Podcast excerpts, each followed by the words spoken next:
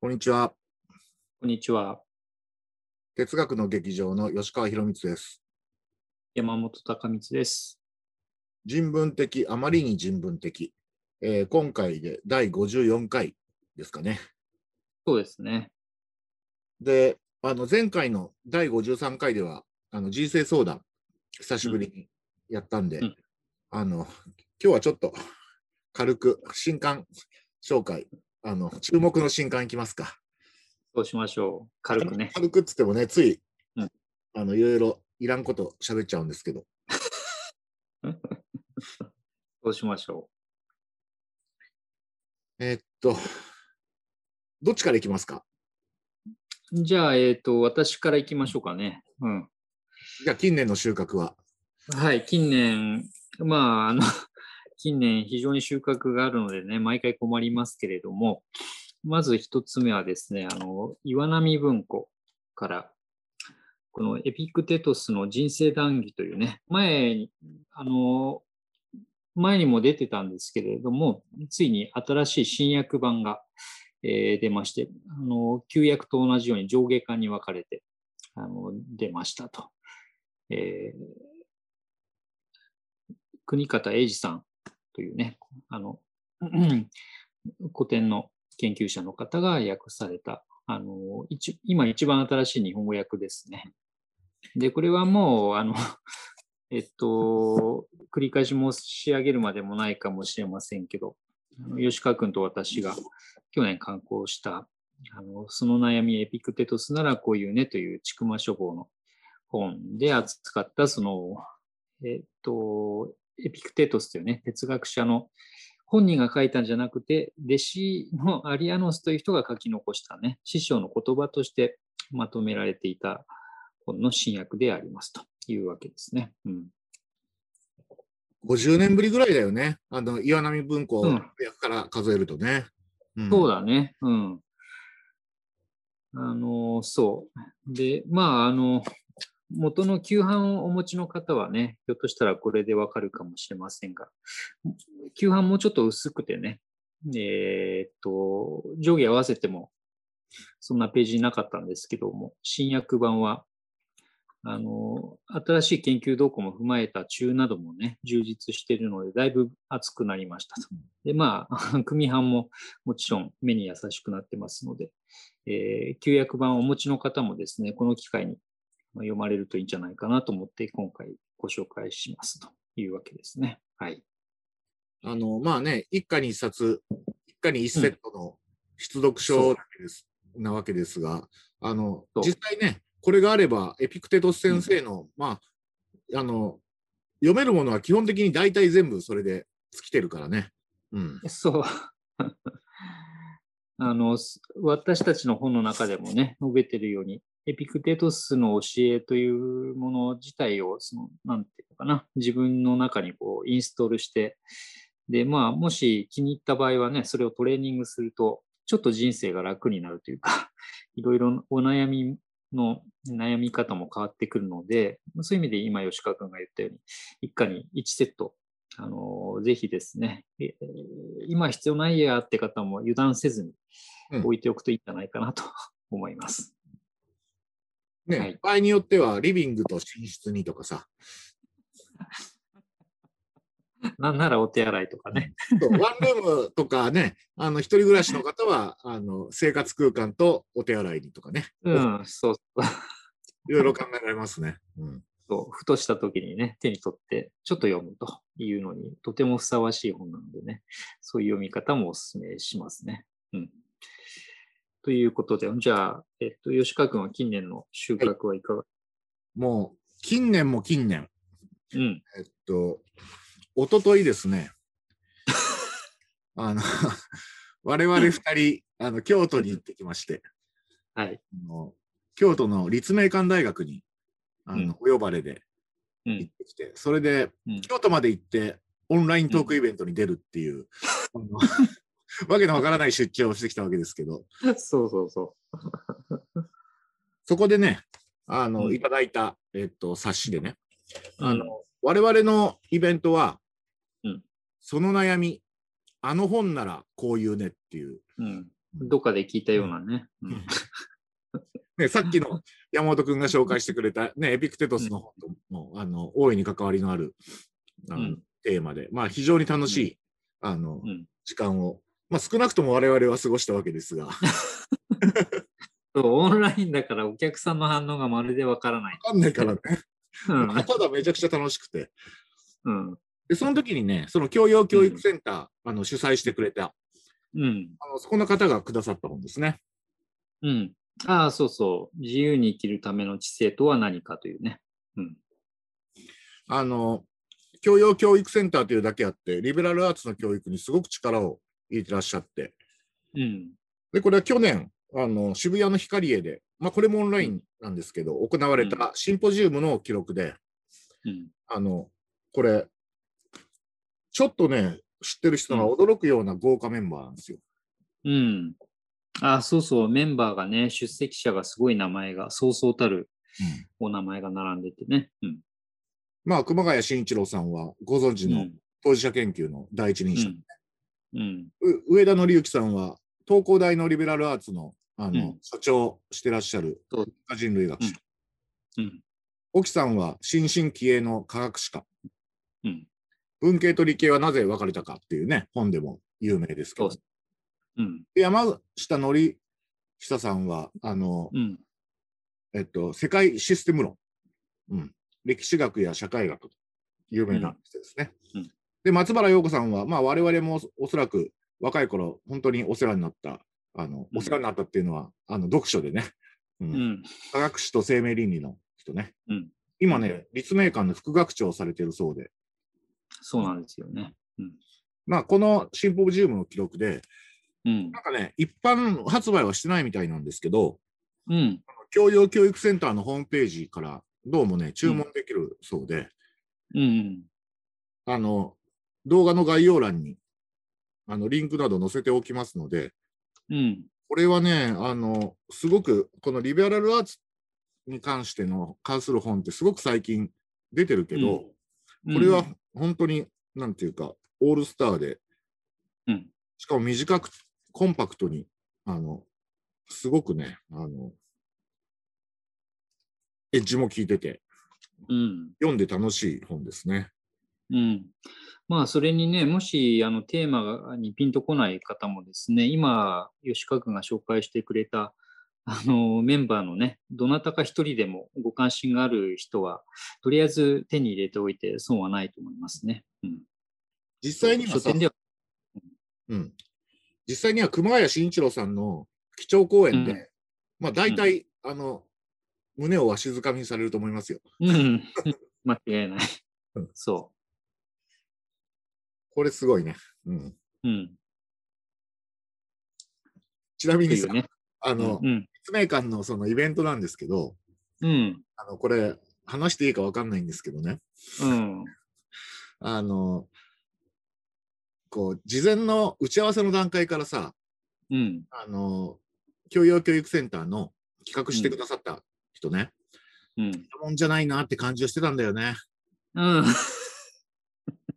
そうそう。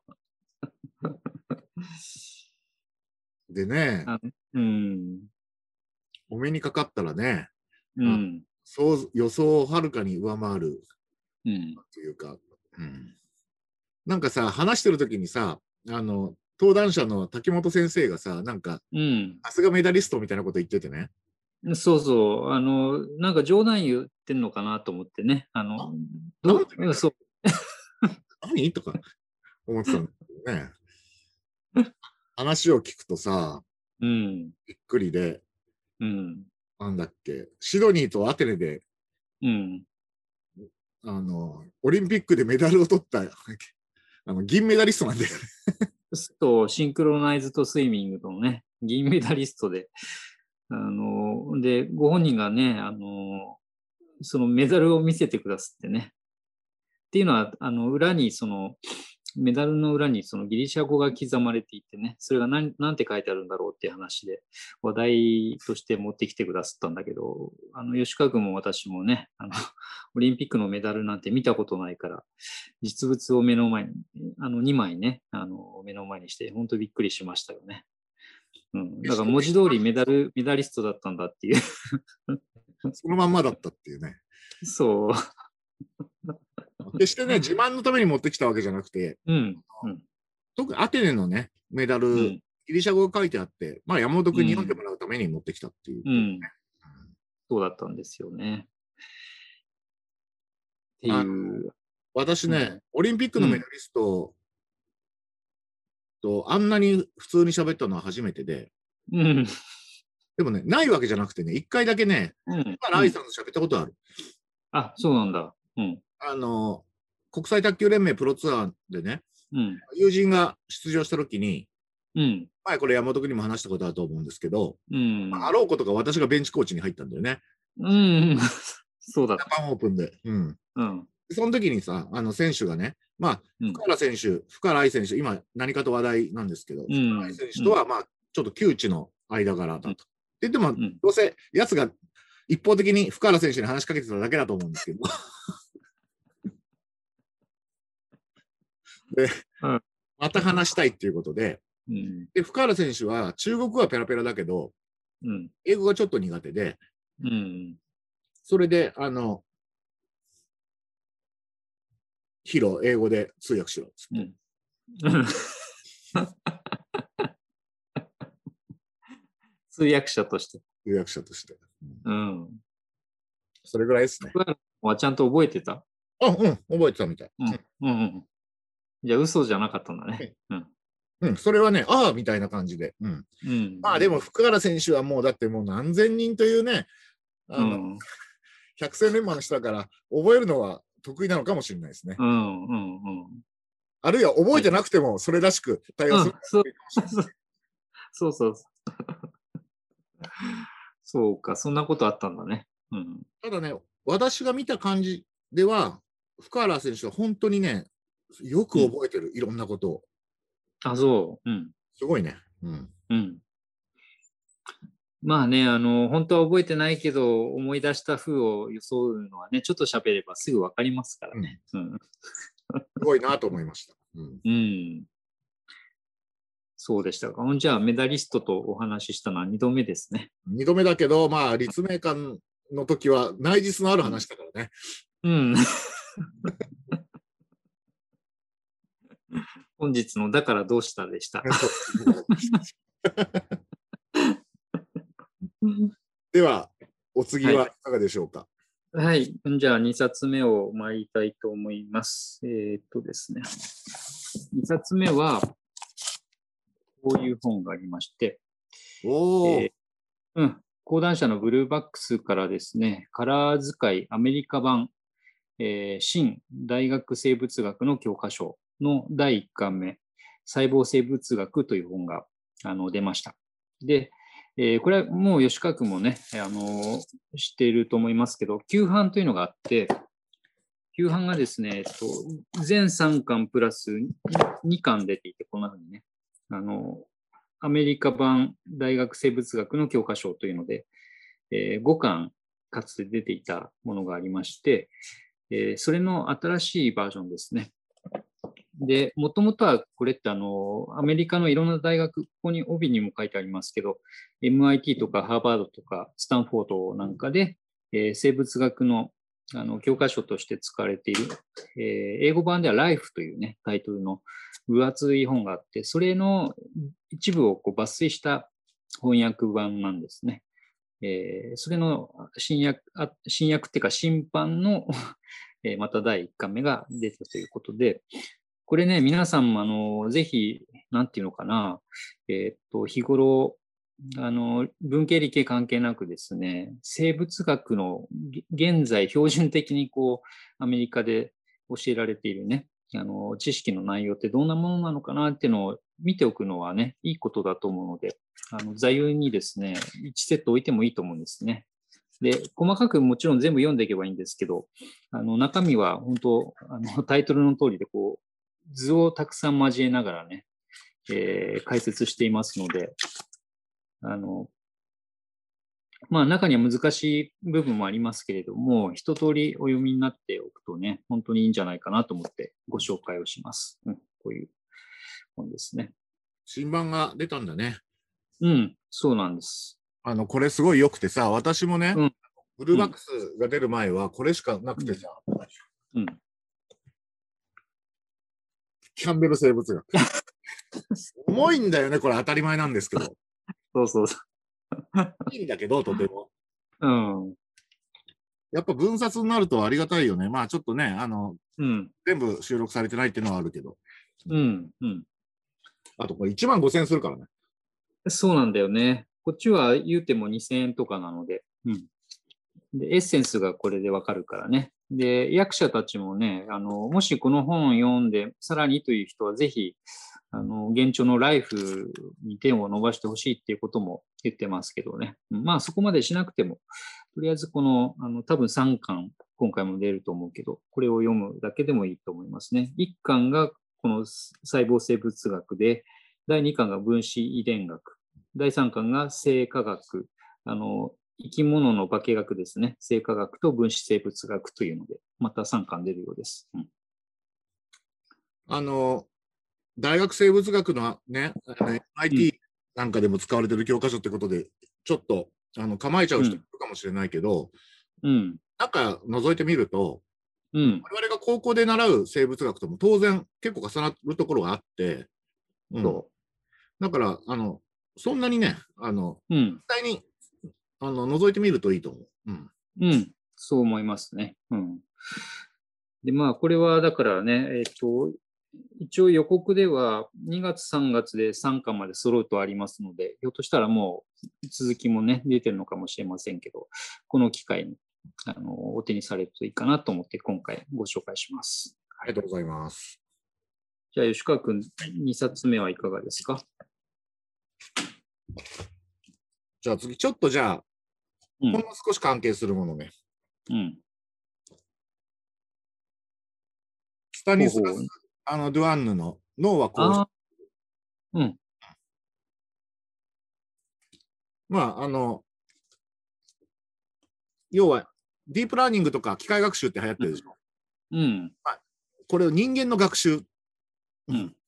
について、あの、書かれた本ですね。うん。うん。で、あの、帯にあるように、うんなぜ人間の子供は今のうん AI より学ぶのがはるかにうまい のか。そういう帯がありまして、うんあの、非常に興味深い事例がたくさんあって、うん。まあ、学習のしは、まあ、脳のその可塑性とかさ、うん。誤りをフィードバックによって正していく、うそのん。システムみたいな、うん。うん。そういうものがね、あのうん働いていて、で、まあ、うん。将来的には教育と神経科学っていうのは、まあ、手を携えて、うんあの、いかなきゃいけないっていう、あの、うん。うん。プルーストイトイカの、あの人、うん。メアリアン・ウルフね。うんうんメアリアン・ウルフなんかとも、まあ、重なり合う、そのう、ん。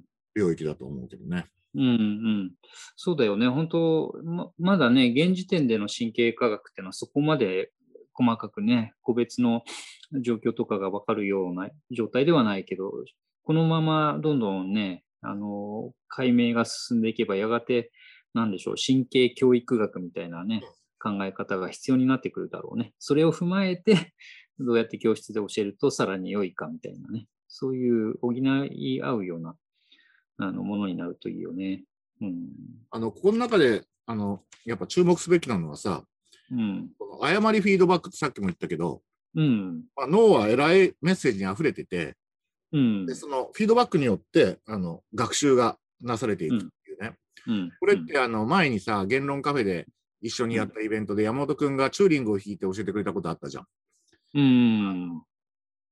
もし、えー知的な機械、まあ、じあの、チューリングの言い方だと知的な機械、まあ、我々今の言い方だと人工知能が知性を持つとしたら、うん。あの、どんな条件を備えていなきゃいけないかってうん。うん。うん。あの、それは誤りうるものでなければならないってう。いうんまあ、非常にそうそうんうんあの印象的なあれがあったけど、まさにそれを我々のはやってると。うん。まあ、それによって学んでいく。だから、うん。あの現状の AI よりは子どもの方はずっとよく学ぶと、うんまあ、そういう話ですね。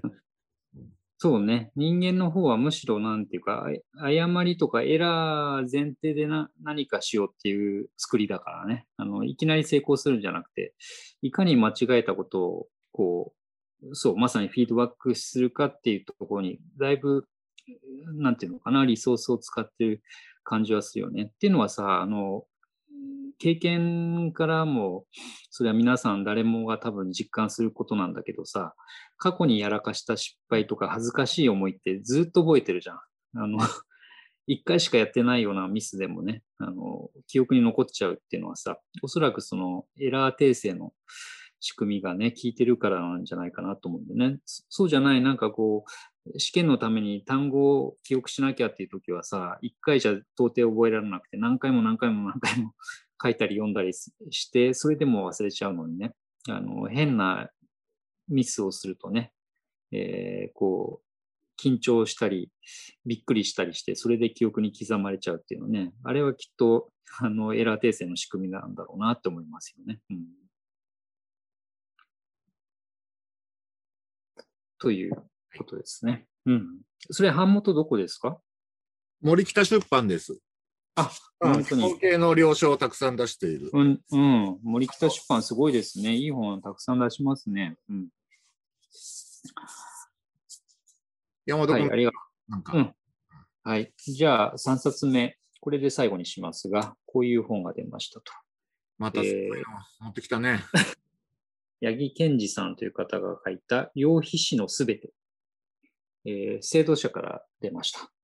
ねえ、養皮師のすべてとか、まあ最近、その、えーっと、なんとか全史みたいなね、すべての歴史の史で、全史っていう本が、あの、大流行りえーで、まあ結構みんな誇張表現なんですが、この本に関してはですね、全然誇張じゃないと。本当にすべてと言っていいようなことが書いてあって、それはね、著者の略歴をちょっと読むとわかる、すぐ伝わると思うんですね。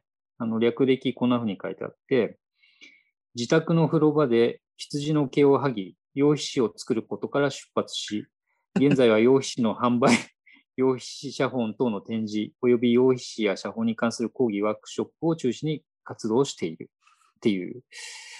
あの、自宅の風呂場で普通、 皮を、えー、剥いだりしないので、うん、っていう。うん 自分で一から本当にやるというね、スタイルなので、これはもう信用ができるわけですね、この時点でね。で、この本自体もですね、あの、目次を見ても、羊皮紙とは何だろうって話から、その歴史、そして作り方、えーかつてのね、羊皮紙の職人はどんな人だったのか、羊皮紙の特徴はいかに、いかなるものか、羊皮紙を使った写本ってどうやって作るのか、えーとかですね。えーそれから、まあ途中飛ばすとね、と後半実践編ってなってて、あの、作るのはね、あの、 いろいろ大変だけど、一応用紙ってのは今でも売っているのでね、買って使うことができて、それはあの、使ってみようっていうのが後半なんですね。おーうん。買える場所のガイドから始まっておすごねい。うんうん。で、購入後どうやって保管したらいいかとか、えーそこに筆記用具で書いたりね、書き間違えたらどうしたらいいかとかね、あのー、貼り合わせるときにどうやって接着するかとかね、いうことから始まって、あの、面白いことに、プリンター使ってプリントもできるっていうんだよね。へえうん。たださ、あの、 なんていうのここにも、ここの方にもあの、そういう失敗の話出てくるんだけど、プリンターでプリントするときって結構裏表の失敗したりするじゃん。するね。うんで、うん、コピー用紙ならね、1枚いくらもしないからいいけどさ、用紙ってそうは言っても、あの、2、3000円するからさ、 ショックだね。そう、大ショック っていう話も含めて、もう今の説明、紹介でわかると思いますが、本当に用紙のすべてが、えーここに書いてあるというですね、非常に面白い本なので、ちょっと皆さんにね、えーご紹介したいなと思って、あの、3冊目にあげました。うんすごいね。とい本自体はまあ当然、用紙で作ってたら何十万もなるから、紙でいいですね。普通の紙でこれはできていますのでね。うん、その点はちょっとあれですけど。という、皆さんもですから、ぜひ、用紙で何かね、あの 作ったりしたかったら、まずこの本をマニュアルにしてくださいというわけでした。ありがとうございました。はい。じゃあ、吉川君は次いかがですかじゃあ私も最後。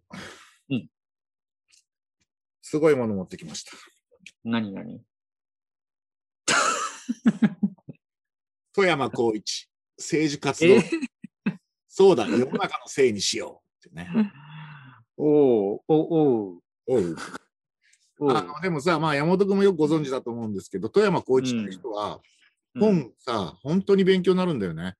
うん、うん、そうそ詳しいし、言ってること明快だしさ。う。うん。で、これはね、中でも、すごい、あの、まあ、政治活動入門っていう、まあ、これまでの中でも、おそらく最も、あの、うん、なんていうか、包括的なというか、 うん、うん、だと思うんですけど、うん。うん。あの、すごくね、あの、これね、うんちょっとね、騙されたと思って読んでほしいんだよね。うん。多くの人に。というのもね、こう政治活、うんまず最初の政治活動とは何でしょうかって話をするわけ。当然、政治活動入門だから。で、その時にね、まあ、うんあの、みんな多かれ少なかれ、うんあの、生き方さを抱えてると。うん、うん。で、その生き方さは大まかに言うと2つあると。1つは自分の資質とか性格によるもの。うん能力の不足とか。で、もう1つは、あの社会の側にあるもの。うん。まあ、先日もればその2つで。うんで、あの、どっちか100%ってことはほぼないと。うん。うん。完璧に自分だけのせいとか、完璧に社会だけのせいとかでほぼない。大体その混合物になっていて、そりゃそうだ。うん。でそうなると、じゃあ、うんそのそこをどう折衝してうんやっていくのかって問題が生じるわけじゃん。うん。で、その時にさ、自分だけの、その自分の性格のせいだったら性格直せばいいだけなんだけど、うん。うん。あの社会にも一定の責任があるわけじゃん。ある生き方うさ、ん。で、その時にもさ、あの、うん自分だけの話じゃなくなって、うん。あの似たような生き方さを抱えてる人と問題を共有するっていうことができるわけじゃん、初めて。うん。うん。自分だけの問題じゃないからさ、必うず論理的にいるわけよ、他にうも、ん。同じような。同じうん問題を抱えてる人がね。うん。先日もれば、それが政治活動だっていうんだよね。ああ、あ、すごくすっきりする説明だね。うん。で、まあ、そっから先はさ、それこそ選挙とかデモとか、うんあのいろんなあの活動があるんだけど、うん。まずそういうその基本認識うん。から出発する。うん。まあ、すごく教育的でいいと思うんだよね。うん。で、まあ、それを確認した後、えうん。うん。学生運動、うん。あと戦後史の振り返り、うん。あと学生運動の振り返り。うん。で最後、これ、富山光一らしいんだけど、ファシズム入門っつっておる。 最後の最後で。あのね、すごくね、あの、うん。結構、 あの、勉強になっていい本ね。うーん、あ、それはちょっと油断してましたね。油断っていうのは失礼かもしれないけど、あ、そんないい内容ですね。うん。で、サブタイトルのさ、そうだよ、世の中のせいにしようっていうのも、これもさ、うんやっぱ一理あってさ、うん。あの、結構この、いわゆる自己責任論の、あの、うん消結を極める現在さ、大体何でも自分のせいに思っちゃうことがあるんうだけど、ん。うん。ほぼそういうことないからさ、うん。そうそう。そうそ大体その混合物だから、うん、う。うん。で、そこから政治活動の目っていうのは誰にでも実はあるんだよっていう、うん。うん。非常に、まあ、いいですね。うん。エンパワーするような本ですね。うん。エンパワーするし、ね、これまで自分のせいっていう勘違いをしてしまっ不幸にもね、そういう思い込みをしてしまっていたかもしれない人が、なんていうか、つきもの落としをしてもらえそうな本でもありますね。うん。本の作りもちょっと面白くて、うん。帯が上半身にあるの。ああ、青。 本当だ。 100万年書房が版元ですけどね。ちょっとう変わる。ーん。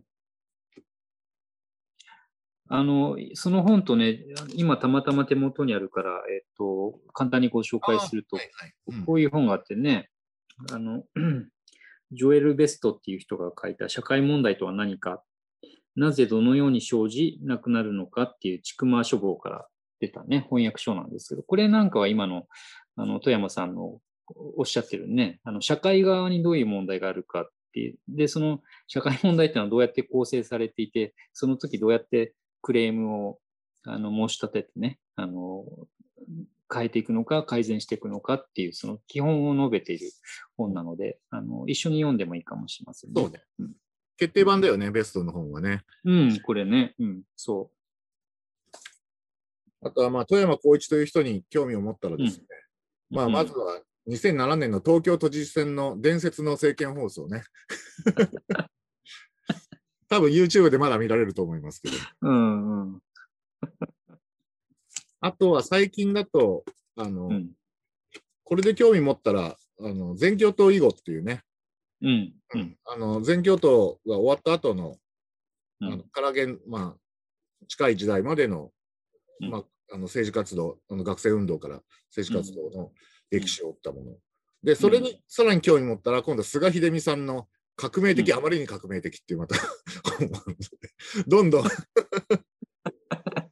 政治活動史への、あの、の沼に、政治活動沼に、うん、いわゆる核あ核と訳されて略されてねいたけど千曲学芸文庫かなんかに入ってたかな、うん、菅さんの本はね。うんそっちの方面に、あの、うん進んでいってもいいと思いますよ、読書。ううんんうん確かに。まあ、そういうわけで、えーこれで3冊ずつ やったかな。やりましたね。